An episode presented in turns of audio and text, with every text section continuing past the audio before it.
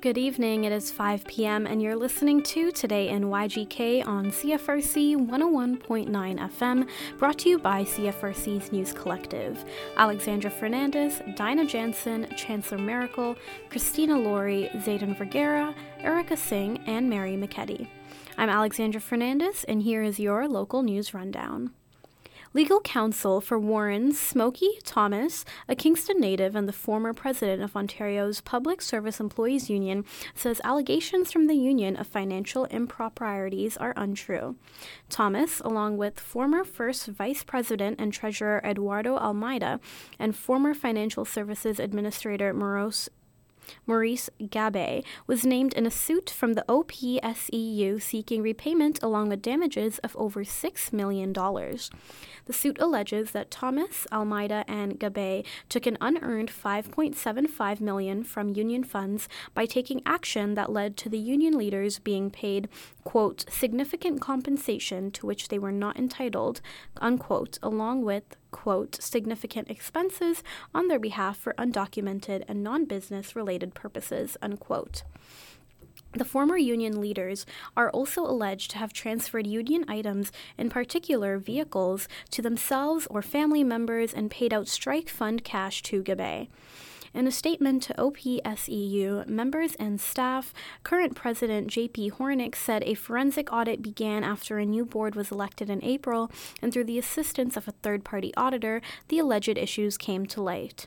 He says the union is dedicated to seeking justice for this. Today's statement of claim is just a first step, Hornick says in the statement. I want to be clear to you, our staff and members, and the people of Ontario who we dutifully serve that we will not waver in our commitment to seeking justice in this matter, and we have the full support of the board to pursue all available legal avenues. Jeffrey Croker, one of Thomas's lawyers, called the allegations bogus and said the claim is riddled with errors, falsehoods, and untrue allegations, adding that Thomas is reviewing his legal options and won't comment further. Thomas served a record 15 years as the president of OPSEU, first elected in April of 2007. He worked as a registered nurse practitioner and began his union leadership career as president of Local 431 at the Ontario Psychiatric Hospital in Kingston before joining OPSEU's executive board in 1993. The union is seeking the 5.75 million dollar it alleges was unlawfully transferred to Almeida and Thomas, along with over $6 million in damages. The story was written by Owen Fullerton of YGK News for the Local Journalism Initiative. On Wednesday, January 18th, the downtown Kingston BIA held their first monthly board meeting of 2023, in which their board of management elected seven members to the executive, including new chair Christine Raybrat and new vice chair Gord Dalton. Nick Waterfield will return for another term as board treasurer, with outgoing chair Ed Smith remaining on the executive as past chair. According to the Ontario Municipal Act, the board's term runs concurrent with City Council, with each director elected for a four year term. The BIA's board of directors is composed of volunteers from the business community who share an interest in guiding and assisting the BIA going forward. I am very encouraged and excited to be working with an amazing group of business professionals as we work together to continue to cultivate and enhance downtown Kingston's position as the region's leading culinary, entertainment, shopping, and services destination while attracting more people to experience and contribute to our vibrant downtown community, says BIA Executive Director Mary Jo Courier. A native Kingstonian, Christine owns and operates independent businesses in downtown Kingston, first opening Chris James in 2010 and more recently Curate Social. This will represent Christine's third term on the BIA's board. As general manager of the Confederation Place Hotel, Gord Dalton has many years of experience in Kingston's tourism and hospitality sector. Gord has been involved in BIA committees and events, volunteering in multiple capacities for 25 years. Nick Waterfield, general manager of Chez Piggy and Pan Chancho Bakery, has been a fixture on the BIA's board, long serving as a member of the board and executive. On Sunday morning, Kingston residents in support of women's rights gathered in Confederation Park to raise awareness and get people talking about women's rights issues. Supporters marched around City Hall after the bells rang noon, with signs being shown off and chants being delivered. The march was followed by speeches in the park. Those who had and continue to face several issues, including gender discrimination, racial discrimination, reproductive rights, and more bravely, shared their stories with others to showcase that these issues very much still exist and continue to happen. The Kingston Symphony is doing something that they have not done in a long time. It's been eight years since they last performed with Kelly Trottier, one of Kingston's finest musical triple threats. If you've been longing for some fiery folk song and dance, you're in luck. Backed by the Kingston Symphony, Kelly will be bringing her crisp, fiddling, angelic voice and impressive step dancing to the Grand Theatre on Saturday, January 28th at 7:30 p.m. in A Celtic Journey. It promises to be an evening of celebration of Celtic culture and its musical traditions, an evening of toes tapping and hands clapping. Kelly is an experienced performer. She has toured much of the world as a featured soloist, including in the sensational string production Bowfire for nine years. Some have called it the first lineup of fiddle and violin virtuosi ever assembled on one stage. Her art was developed from deep and lasting Scottish roots, and together with other influences of contemporary and traditional music, Kelly shaped her performing and recording career. She has earned a dedicated and growing following and glowing accolades from organizers and fans alike. Kelly has been nominated three times for Fiddle Player of the Year by the Canadian Country Music Association and has performed live and in studio with some of the greats. An Ottawa Valley Country Music Hall of Fame inductee with 10 independent recordings, Kelly has sung, danced, and played her way to the top of her musical genre. She's an unforgettable and enchanting artist who always delivers amazing performances. With the Kingston Symphony backing her, she'll be an unstoppable tour de force. The Kingston Symphony's maestro, Evan Mitchell, says it best. It's going to be such fun to work with Kelly once again. She's a powerhouse of a performer, and that energy on stage is exactly what our pop series is all about. What more could you ask for than a fiddle superstar and your Kingston Symphony on stage together? And what more indeed? Please join Kelly and the Kingston Symphony this January 28th for a Celtic Journey. Tickets are available online at kingstonsymphony.ca or you can call 613 530 2050. Thank you so much. And now we are going to throw it over to Erica with our Campus Corner for the week. Hello and welcome to Campus Corner. My name is Erica Singh, and here are some campus news headlines for today. This week, the AMS will be celebrating its 165th birthday. Founded in 1858, the AMS is the oldest student group in Canada and has served as the primary student organization at Queen's.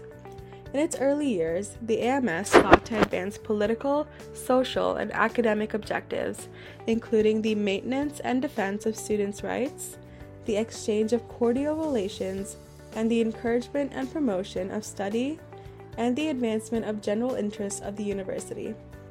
It evolved from the former Dialectic Society, a debate group established in 1843 and maintained its status as one until the turn of the century. However, the AMS gradually assumed more control over student life and self government, including non academic student discipline. The responsibility began informally in the 1880s, and in 1898 it was officially delegated to the AMS by the Senate.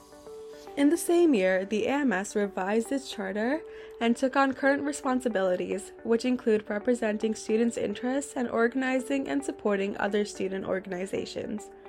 All students are represented by the AMS today, with the exception of those engaged in graduate, law, education, and theological studies. Those students are members of the Society of Graduate and Professional Studies, or the SGPS.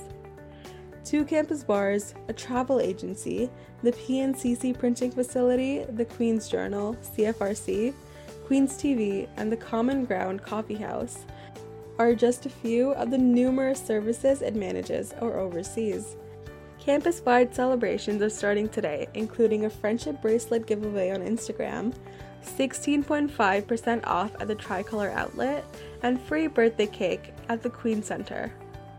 In other news, the Arts and Science Undergraduate Society has been inspired by the Commerce and Engineering Tricolor Classic game to develop a similar experience for ArtSci students. The new event will have two teams, one for arts and the other for science, who will compete in the ArtSci Cup basketball game on February 11th at the Arc. All proceeds are being donated to charity. ArtSci president Yara Hossein hopes to create a stronger sense of identity and friendly competition throughout the faculty through events such as this. Next, in June 2024, Principal Patrick Dean's tenure as the Queen's Vice Chancellor and Principal will come to an end.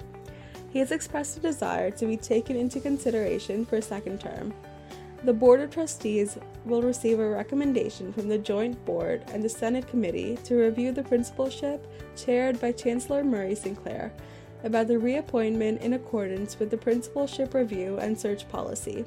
Principal Dean began his current tenure as the school's 21st principal in early July 2019.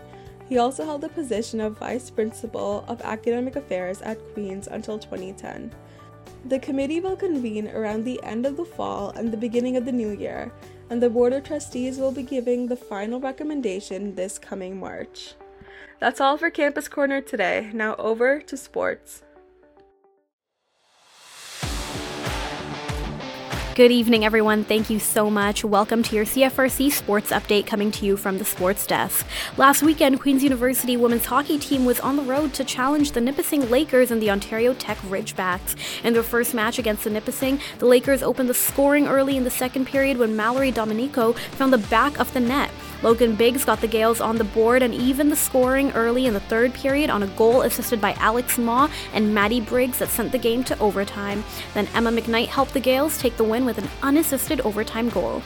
In their next game against the Ridgebacks, the Gales would once again require overtime. They managed to win it out 2 1. With the win, the Gales improved their record to 3 7 6 4 and currently sit third in the OUA East Division standings.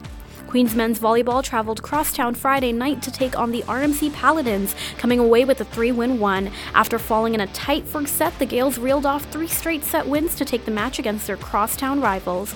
With the win, Queens improved their record to 6 6, and the Gales now sit 8th in the OUA standings. Finally, the women's volleyball team had a doubleheader against the Windsor Lancers this past weekend. The Gales managed to win it out in dominant fashion, winning both games in straight sets. That is all your sports coverage today, and now over to Chris and Chancellor with our community update. This is Chris coming in with your community update for this week. To start us off, I spoke with Director Dan Irwin last week to get a post holiday season update on the Partners in Mission Food Bank. Here's what Dan had to say about the winter so far and how they're starting off the new year. How many people needed your services in 2022? Yeah, in 2022, we had a record 7,072 people uh, required our services for the year. Mm-hmm. I know it climbs a bit every year, but did you find last year there was a significant increase? Yeah, so last year we, so the 7,072 people that we helped, um, roughly 28% of them were children. And that um, they, they received 16,300 plus hampers, food hampers from us. Uh, and that number was over 2,000 higher than last year. Wow. Um, we saw a lot of new faces in 2022, people who've never been to a food bank before. Um, our new people, so people who've never been to us before, uh, rose by uh, 40, 43% over last year. And now that the holidays are over, we're headed into late winter, how are the shelves looking? right now, we're looking great. So December really sets us up to make sure we've, we're ready for the new year. So uh, all that food we received in December, it helps us to uh, ensure that we've got those hampers delivered and, and full for December. It also spills over and it means that we have um, a good when we have a good december it means we've got a great january as well and so that's exactly what's happened this year and so we we are uh, nice and full at the food bank and we're able to make sure that our, our hampers are filled to the brim and uh, there's lots of great food going out. That was Dan Irwin with an update on the Partners in Mission Food Bank, and be sure to visit kingstonfoodbank.ca to keep up with them. The preview exhibition for Union Gallery's fundraiser Cezanne's Closet is still currently on display. These works will be auctioned off at the ticketed event on February 4th. This collection was curated by Cicely Haggerty and Anna Douglas, and here's what these two had to say about some of the submissions there's a lot of great um, works that we've gotten this year. The nice thing about Cezanne's Closet is like every year the um, roster is different, and there's mm-hmm. some artists that um, donate something every year, and sometimes there's new artists um, who have never donated before. Um, and there's quite a few new uh, artists donating this year, which is fantastic. Um, but yeah, you can. There are a lot of paintings. There's prints. Uh, there's some more like textural, like fiber art. Um, yeah, there's quite uh, a lot of range. So, um, the, which the nice part of that is also is there's something for everyone. Mm-hmm. Um, yeah, everyone really enjoys. If you look at everyone's list before the auctions, we recommend that people make like a top 10 list. So if like one of the artworks goes that was mm-hmm. on your list, you'll have several others to choose from. And everyone's lists are different, which is amazing. So it kind of speaks to the variety of people's taste and how Cezanne's closet sort of fits into that um, relationship between the ticket holders and the artists who are donating. We also have a few sculptures this year as well. Um, so there's definitely variety and something for everyone, I would say. Be sure to head to Union Gallery located in Stauffer Library to catch the preview exhibition. And head to uniongallery.queensu.ca to see the exhibition digitally and also get your tickets for the live event on February 4th from 7 to 10 p.m. That's all the updates I have for you this week, and next up is Dinah with the weather. Thank you so much. Here is your weather update. Tonight will be cloudy with the wind becoming west 30 kilometers after midnight. Temperature will steady near minus 1, but wind chill will make it feel like minus 9 overnight. Tomorrow you will have flurries ending in the morning, and then it'll be cloudy with a 40% chance of flurries later in the day. There will be about 2 centimeters of snow. The wind will be west with 30 kilometers an hour of gusts, becoming light early in the afternoon. The temperature will steady near plus 2, and tomorrow night will will be cloudy periods with a low of minus 7. And now let's go into our traffic report.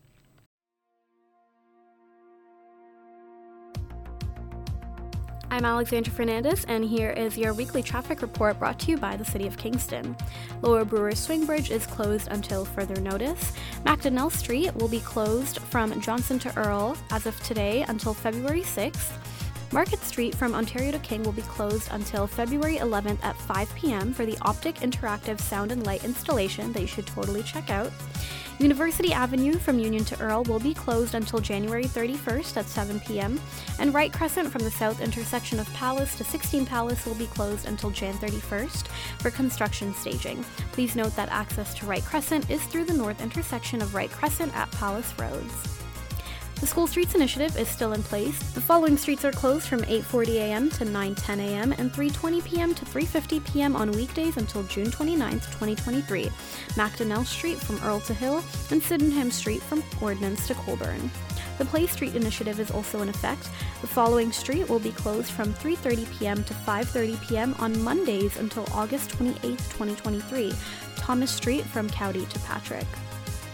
Some other delays that you can expect Front Road from Trailhead to King West, you can expect a lane closure on the north side until February 3rd from 7:30 a.m. to 3:30 p.m. each day.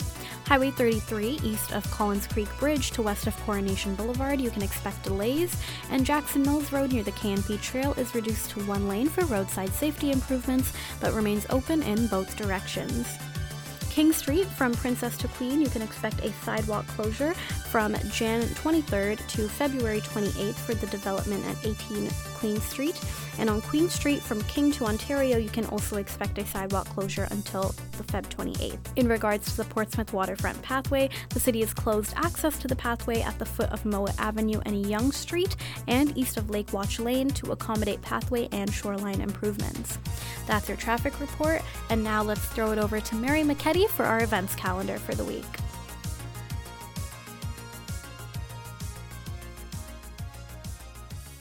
Thank you so much. I'm Mary McKetty, and this is your events calendar for the week. From now until February 4th, the Grapevine Theatre Project, a special project of Salon Theatre Productions, is offering early bird tickets to their debut production of City of Wine Harmonia, coming to you March 13th to 18th at the Spire, which is at 82 Sydenham Street. This production is directed by renowned Canadian director Nigel Shawn Williams and is made up of local actors with a wide range of theatrical experience. Be sure to visit ticketscene.ca to get $5 off of youth, adult, and senior tickets, which were originally priced between 20 and $25. Next up, we have the Engineering and Technology Fair happening this Wednesday from 10:30 a.m. to 3:30 p.m. Both Queen students and recent grads are welcome to attend this hiring event, with various employers such as SNC Lavalin in attendance to offer internships and careers in engineering and technology fields. You can register for free online by searching Queen's Careers Engineering and Technology Fair or by going to queensevents.ca. Coming up on Thursday from 6 to 9 p.m., Kingston's annual Reel Out Queer Film Festival will be kicking off with an all ages live music, drag, and burlesque performance from various artists. This show is located at the Broom Factory, which is at 305 Rideau Street, with ticket prices at $12 for students and seniors and $15 for adults, which are available online at reelout2023.eventive.org. That's R E E L out 2023.eventive.org. Reel Out will be offering daily screenings of selected films at the Screening Room, which is at 120 Princess Street, starting this Friday until February 5th with showtimes and tickets available at reelout.com slash films. For your Friday night out, Kingston-based band The Wilderness has got you covered. From 7.30 to 9.30 p.m., these indie rockers will have you jamming out at the Isabel Bader Center, located at 390 King Street West. Tickets are available online at theisabeltickets.universitytickets.com, with prices ranging from 10 to $21 for Queen's students, 26 to $39 for Queen's faculty and staff, and 30 to $43 for general admission. I'm Mary McKetty, and those are all the events that we're highlighting for the week. Thank you so much for tuning into the CFRC's news programming. If you ever have a news story or tip to share, please reach out to news at cfrc.ca. Stay tuned for more programming coming up next. Thank you for listening to this podcast produced at CFRC 101.9 FM at Queen's University, situated on the traditional territory of the Anishinaabe and Haudenosaunee peoples and brought to you by the generous support of the Faculty of Engineering and Applied Science.